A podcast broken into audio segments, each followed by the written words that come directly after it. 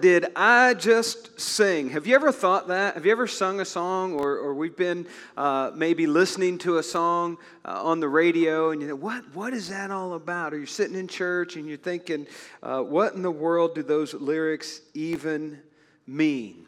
And so, um, a little while back, we sat down as a staff and we decided we wanted to speak about some songs, some popular songs that we sing that maybe we don't know where they came from or what they mean. Have you ever wondered where some of our old hymns come from? Uh, you know, there's some words in some of those old hymns that you're like, we don't even use those words anymore. What does it mean? Well, if you've ever felt that way, then we encourage you to be with us over the next several weeks as we take a look at four different songs in our series that we're calling What Did I Just Sing? Now, I know when I was a kid, there were some old hymns that I heard growing up in the church that I had absolutely no clue what they meant. We sang them all the time. I had absolutely no idea what they were all about. For instance, I had no idea what the song Bringing in the Sheaves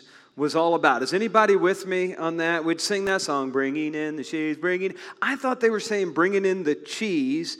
And I couldn't understand why people in church were getting all excited about bringing cheese to church. You know, it wasn't all that big a deal to me. I don't even like cheese that much. And, and so I didn't, didn't, I had to dive into it. And I didn't understand that it was basically about one day we're going to stand before the Lord and He's going to say, you know, come in and who did you bring with you and all that. And so you're bringing in the sheaves with you when you go. And so it's not about a dairy product at all. And that changes the way you sing the song when you know what it's all about, right? I mean, it, it gives a little more meaning to it when you're thinking about people's souls rather than cheese unless you're from Wisconsin or something. And then maybe it's a little more meaning for you there. There's another song we used to sing growing up, uh, Beulah Land. Remember that song? It was one of my favorite songs. It was my dad's favorite song. Had no idea what that song was about. I thought it was about this old lady that lived down the street from us. Beulah Archer was her name. And I'm thinking, why are we singing about Beulah's land, you know. I mean, it's not all that much better than ours, but we were singing about. It. I didn't understand that it can, it actually comes from the Bible. Beulah land is not mentioned in Scripture, but the idea is. I had to uh, look this up one time and from Isaiah 62 4. And it was about when the Lord predicted a time when the Jews would serve the Lord faithfully uh, kind of like a wife and husband serve one another. And in that day, Jerusalem would be called uh, Beulah, which means married. And some, it could be a reference to the millennium, but we've kind of transposed that or transferred that into the thought of heaven. So when we think of Beulah or we think of Beulah land, we, we automatically think of heaven. So, this is the kind of stuff we're talking about during this series the meaning of what we're singing, because it's important that we know the meaning of the words that we're singing. It's important that we know the stories of God's word. A lot of these songs that we sing are just so rich in theology and so rich in doctrine. We need to know what they're about. Now, there are some songs that are like secular songs, it really doesn't matter all that much, right? We don't need to know know what we're singing about all that much. We just kind of sing along, not necessarily life changing. It could be inappropriate, and we don't even really know it. We're just kind of singing it. For instance, Every Breath You Take by the police, great song. Every breath you take, every move you make. You know, you know the song, every bond you break, every step you take, I'll be watching you. You, you may have danced to that at your high school prom. You know that's a song about a stalker. That is not a love song at all. And, and I mean, you think about it. Every breath you take, every move you make, I'll be watching you, you know. And, and even Sting, even Sting said it's a really dark, creepy song. And so not a love song at all. You need to know that. Bruce Springsteen, Born in the USA, that's an anti war song about the Vietnam War, about a guy who went over and fought in the Vietnam War. He comes back to the United States. He finds out that there's very little opportunity for work. And so he's actually kind of ripping the United States for being involved in the Vietnam War. And that kind of changes the way you watch the Q Mix fireworks, doesn't it? When they start playing that song and born in the USA, he's basically ripping us. So it's important that we know the meaning behind words. It's even more important when we gather in the church, right? We've actually chosen not to sing some songs here because well, we don't think they're really all that biblically accurate. We hear them on the radio and we say, oh, that's a great song. But then we're like, you know, it's just really, it doesn't really fit uh, what we think the Bible teaches. And so, um, a very popular song that we started doing a little while back is this song that we did just a moment ago, Graves into Gardens. And I realized as we were playing that, we've trained you guys pretty well, right? That after communion, you're done for a while. You don't have to sing. And I, and I saw you guys all just kind of sit there and you didn't know whether to sing or not, right? Uh, next week and the week, sing. We're going to keep the same format. So when we get done with communion and we sing that next song before, we want you to sing that. We want you to continue worshiping with us uh, in, in that way. But anyway, we look at this title, Graves into Gardens. I got to admit, when I first heard this song, I'm like, what's, what's the big deal about this song? Eh, song? Everybody was doing Graves into Gardens, and I was kind of late to the party. I wasn't a huge fan of it for some reason. And the more I listened to it, the more I'm like, man, that is just a great song. But what are we singing? Graves into Gardens. Well, first of all, I want to break down the verse of this song. I searched the world, and it couldn't fill me. Man's empty praise and treasures that fade are never enough. Then you came along and put me back together, and every desire is now satisfied here. Love. Hey. It's important to have that word hey in there. That's in the actual lyrics. Hey. We couldn't get the meaning across without that. But the first thing that we learn about this song is this nothing in this world will satisfy. There's absolutely nothing out there that will satisfy you like Jesus can satisfy you. And the writers of this song are basically echoing the words of King Solomon in, Solomon in the book of Ecclesiastes. Here's what he says Everything is meaningless, says the teacher, completely meaningless.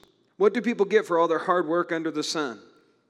Generations come and generations go, but the earth never changes. The sun rises and the sun sets, then hurries around to rise again. The wind blows south and then turns north. Around and around it goes, blowing in circles. Rivers run into the sea, but the sea is never full. Then the water returns again to the rivers and flows out again to the sea. Everything is wearisome beyond description. No matter how much we see, we're never satisfied. No matter how much we hear, we are not content. He goes on to say, history merely repeats itself. It's it's all been done before. Nothing under the sun is truly new.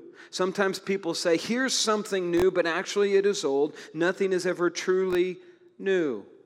We don't remember what happened in the past, and in future generations, no one will remember what we are doing now. And what Solomon was saying, and what the writer of this song is echoing I've searched the world, I've tried it all and have come to the conclusion that there's absolutely nothing in this world that even matters. Everything really in the grand scope of things is meaningless. Everything else you chase in this life that you think you need to have or you think you need to be, compared to knowing Jesus, is absolutely meaningless. And the king of Israel, who wrote this, is in absolute despair. And I want you to think about that for just a moment.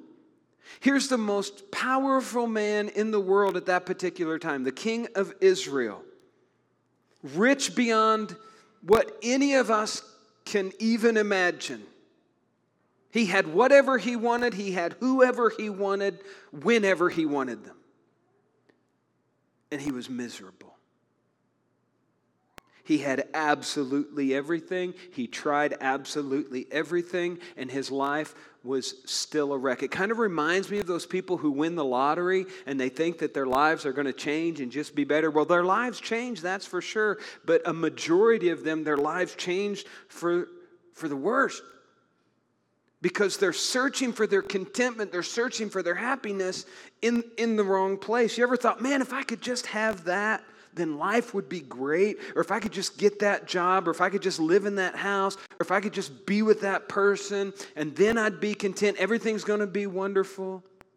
Well, Ecclesiastes, uh, Solomon in, in the book of Ecclesiastes, and the writer of the song Graves in the Garden, the writer says, No, you won't. You won't be happy. You won't be content. Those things that you're searching for will not, cannot satisfy.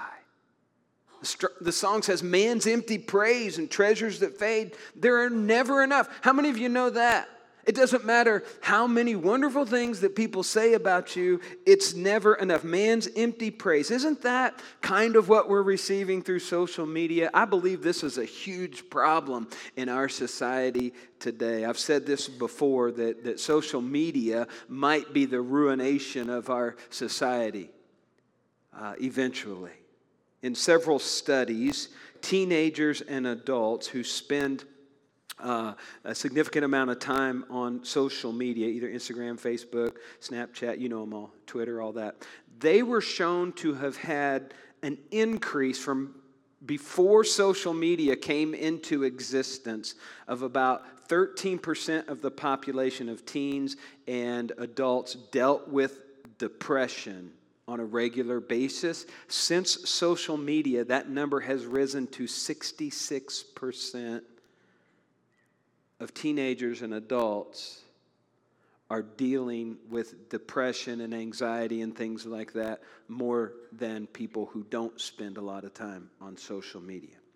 And don't get me wrong, there's nothing wrong with posting some pictures of yourself. I do that, you know, uh, post some things for others to see where you've been, what you've eaten, totally fine. Pictures of your grandkids. I've been known to do that every once in a while.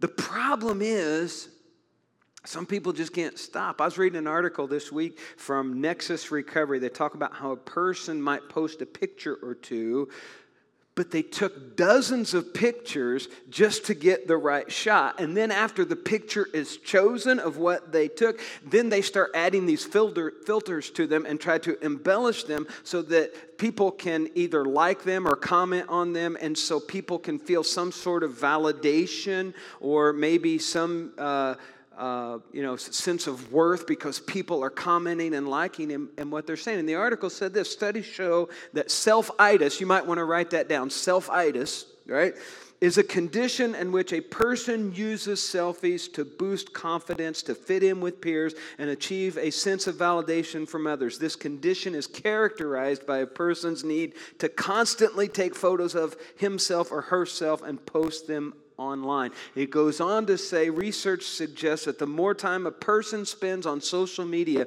the more likely they are to struggle with feelings of inadequacy, lower self esteem, and general feelings of sadness.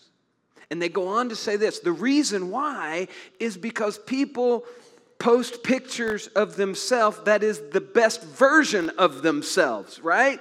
Unless you're Lauren, Lauren posts pictures of herself. She doesn't really care all that much. I don't know if you said, and it's kind of funny. We laugh at her and give her a hard time because she doesn't care, you know. Uh, and, and, and the rest of us, most of the world, we post pictures in a way, we got to get the right angle, you know, and we got to get the right filter on it, so on and so forth, so that we can put the best version of ourselves out there. And then when someone else looks at it, they go, oh, well, he looks pretty good, or she looks, you know, she looks really, really good, and so on and so forth. And then what we do is we look at that and we think, think, well, that person looks good, and look at me, and I just don't really feel like I look all that good. And so we feel like we have to step it up a notch to look as good as what somebody else does on social media. Has anybody ever had these thoughts?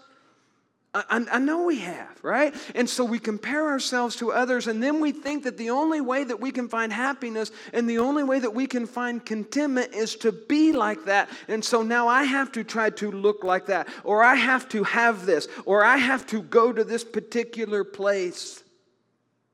Did you know that between the years of 2019 and 2022, 259 people died taking selfies?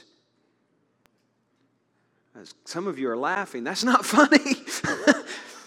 they, they, they tried to get, that, that wasn't meant for a joke, but some, maybe I missed that part of it. I don't know, but, but uh, they, they, they tried to get the right angle or they tried to get that shot, you know, and people have fallen from cliffs. People have been electrocuted. People have been in automobile accidents.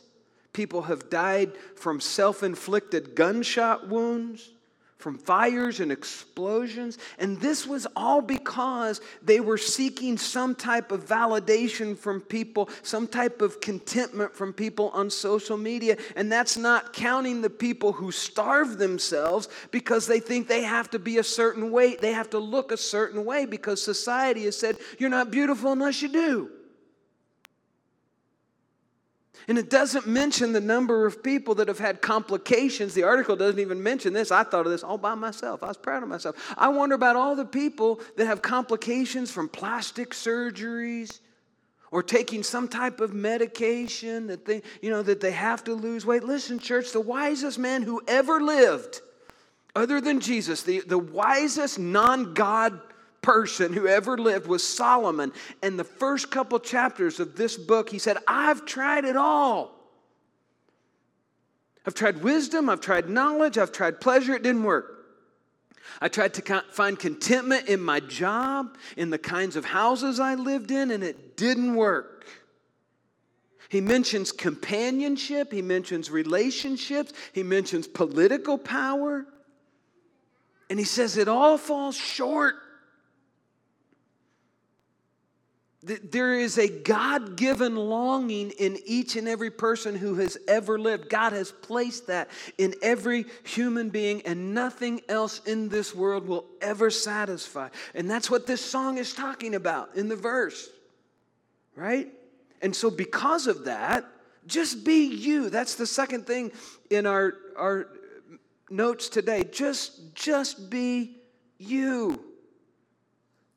We feel like we have to put on this front. Again like i've said we have to look a certain way. And and god loves you for who you are not what you can do. Verse 2 says i'm not afraid to show you my weakness. Man that's a tough one isn't it? How many of you can say that? I can't always I'm not afraid to show you my weakness, my failures and flaws. But here's what he says, and I love this Lord, you've seen them all, and you still call me friend. God sees every single one of our flaws. He sees every single one of our failures. We often work so hard to try to impress people. And as I said, it, often, leads to putting up this false front, wearing masks around, especially in church. And God is saying, My child, listen to me. I see everything. I see the good, I see the bad, all your imperfections, all your lies and I still love you. It's not what you do that makes me love you, it's who you are.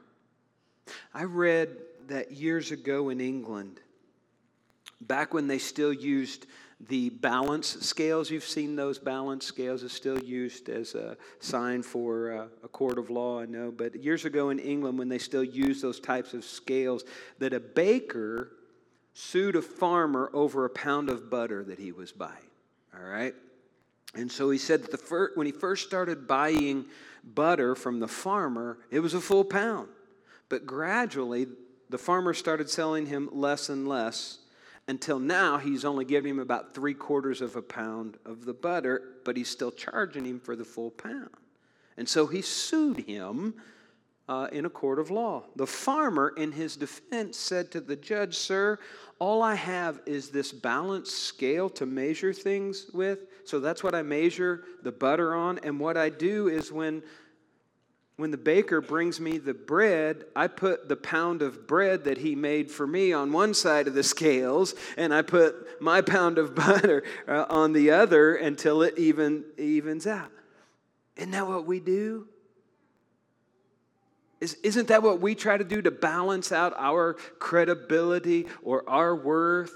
You know, we're like, okay, we're here, we're on this scale, and as long as I can be as good as this person or look like this person, then everything's in balance and everything is, is good. Or here's what we do more often we, we, we, ju- we tend to judge ourselves or look at ourselves in a way that says something along these lines Well, I'm not as bad as that lady, so I'm doing pretty well, right? On the grand scale that God uses. My life isn't near as messed up as His. And so I'm doing, I'm doing pretty well. I'm not as bad as him. But that's not, that's not how it's worked. The standard is Jesus. And so when we look at our lives, we don't, we don't compare ourselves, we don't place ourselves on the scales of other messed up people like we are or worse than us.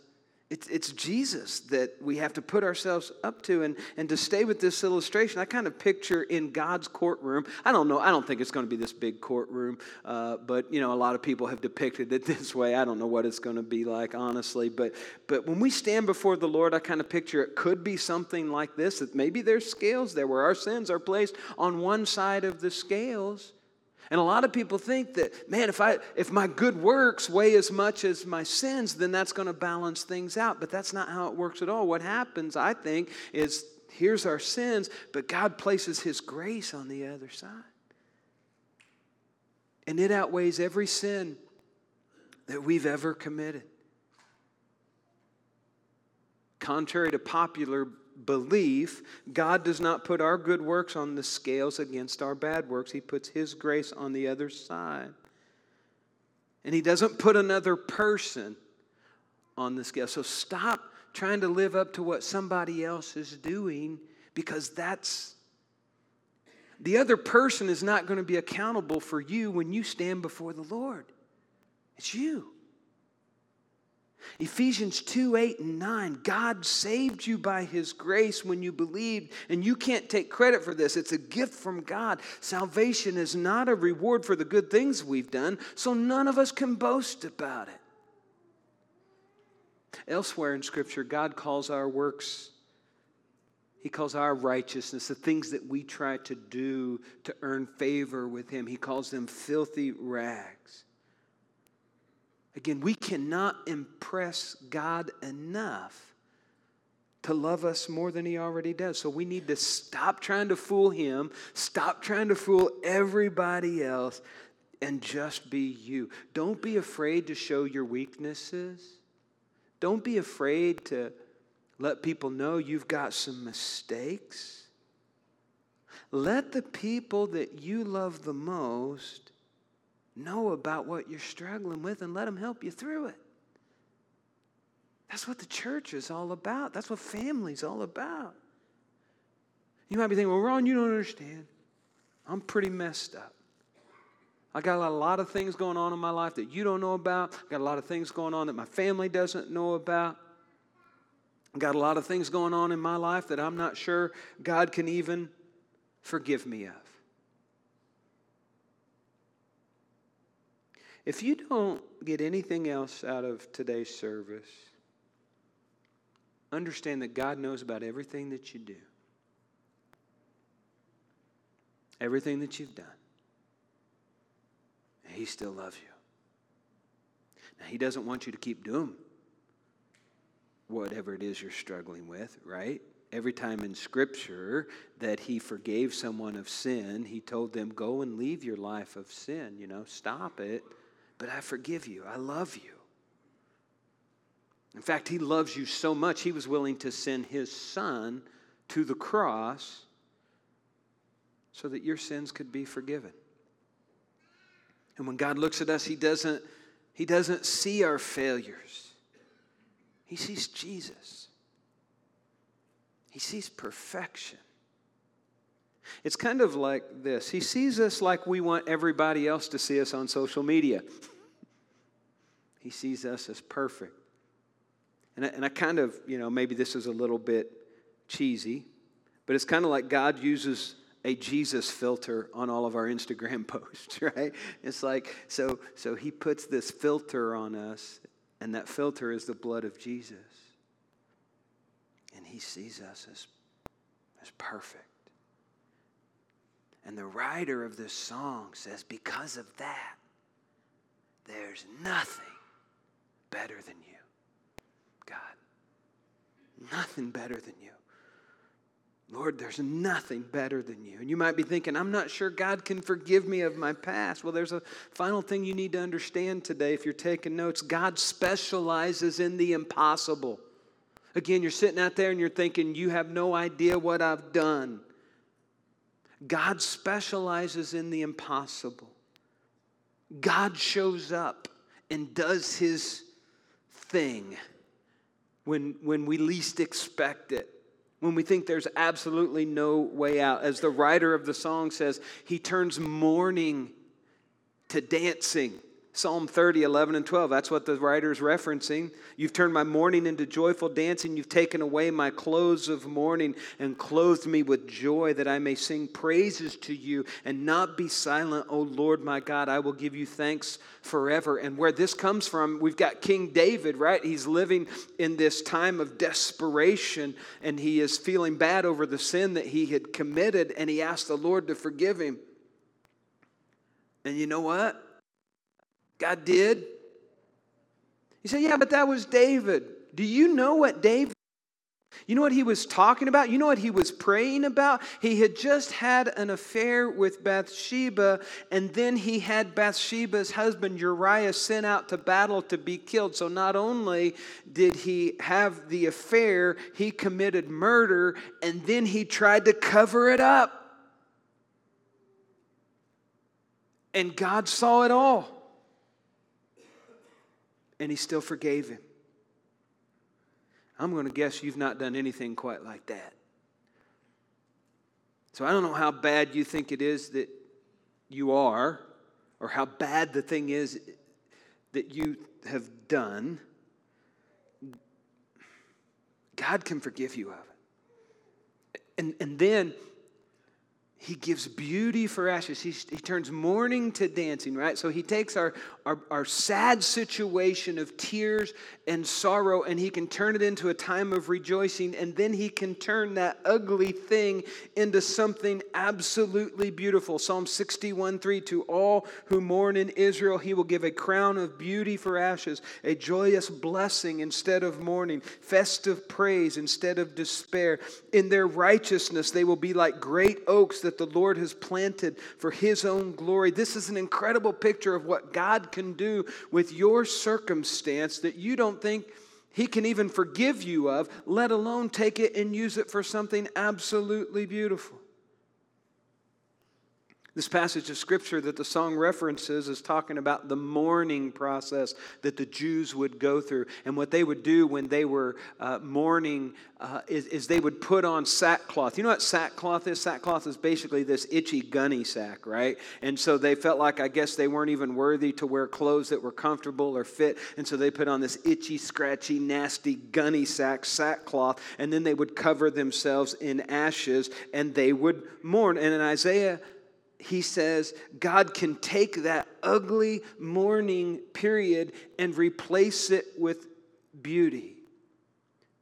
And when he writes this, there's really not a good English translation for the word, but the idea of it is this the way I understand it is that God will replace the ashes of mourning on your head with a beautiful headdress, or a beautiful crown, or a beautiful tiara right? He takes that nasty, ashy, dirty looking gray stuff that you put on your head and he replaces it with something beautiful to wear on your head. Like I said, a, a headdress, a, a crown, a Cubs hat. That would be the most beautiful thing that probably could, could be. Whatever it is that you think is beautiful, I don't know. All right? And he makes that he can take that and make it into something beautiful through Jesus. He turns your shame into glory. He wants to use your story, good or bad, to bring him glory. As someone else once put it, only God can turn a mess into a message, a test into a testimony, a trial into a triumph, and a victim into a victory. He can open up the Red Sea for the children of Israel to walk through to the other side. Or as the writer of our song says, he turns seas into highways. And he can cause dead bones to come alive and become an army, as Ezekiel 37 tells us. And then God God took the grave of his son and turned it into the most beautiful thing through his resurrection. And that's new life, that's growth. And I don't know what grave you might feel like you're in right now. There might be some of you that feel like, listen, I'm, I'm in the depths of despair. I'm in a terrible grave. He can use this opportunity. He can grow you in this opportunity. He can turn your grave, whatever the situation is, into a beautiful garden of growth if you let Him. As the worship team comes, and as we close this morning, I just want to encourage you to let Him have His way with your life. Let Him turn your grave into a garden. He's the only one who can. I'm going to ask you to stand with me, and, and if you're here this morning and, and you've never surrendered your life to Jesus, you've never made that decision to confess Him as the Christ and to repent of your sins and be baptized into Him for the washing away of your sins, we encourage you to think about that this morning. Maybe you're just dealing with some stuff that you, you've never really had that honest conversation with God where you've said, God, I'm sorry. I repent of the sin that's in my life. Take this, God, and use it however you want. I'm, you see it all. And I know you still love me. Maybe that's where you're at this morning. Maybe you're here, you want to become a part of our church family. Maybe you're here and you just want to be prayed with this morning. A couple of our elders are ready to, to pray with you here this morning. Um, whatever it is, we encourage you to come. Let's pray together.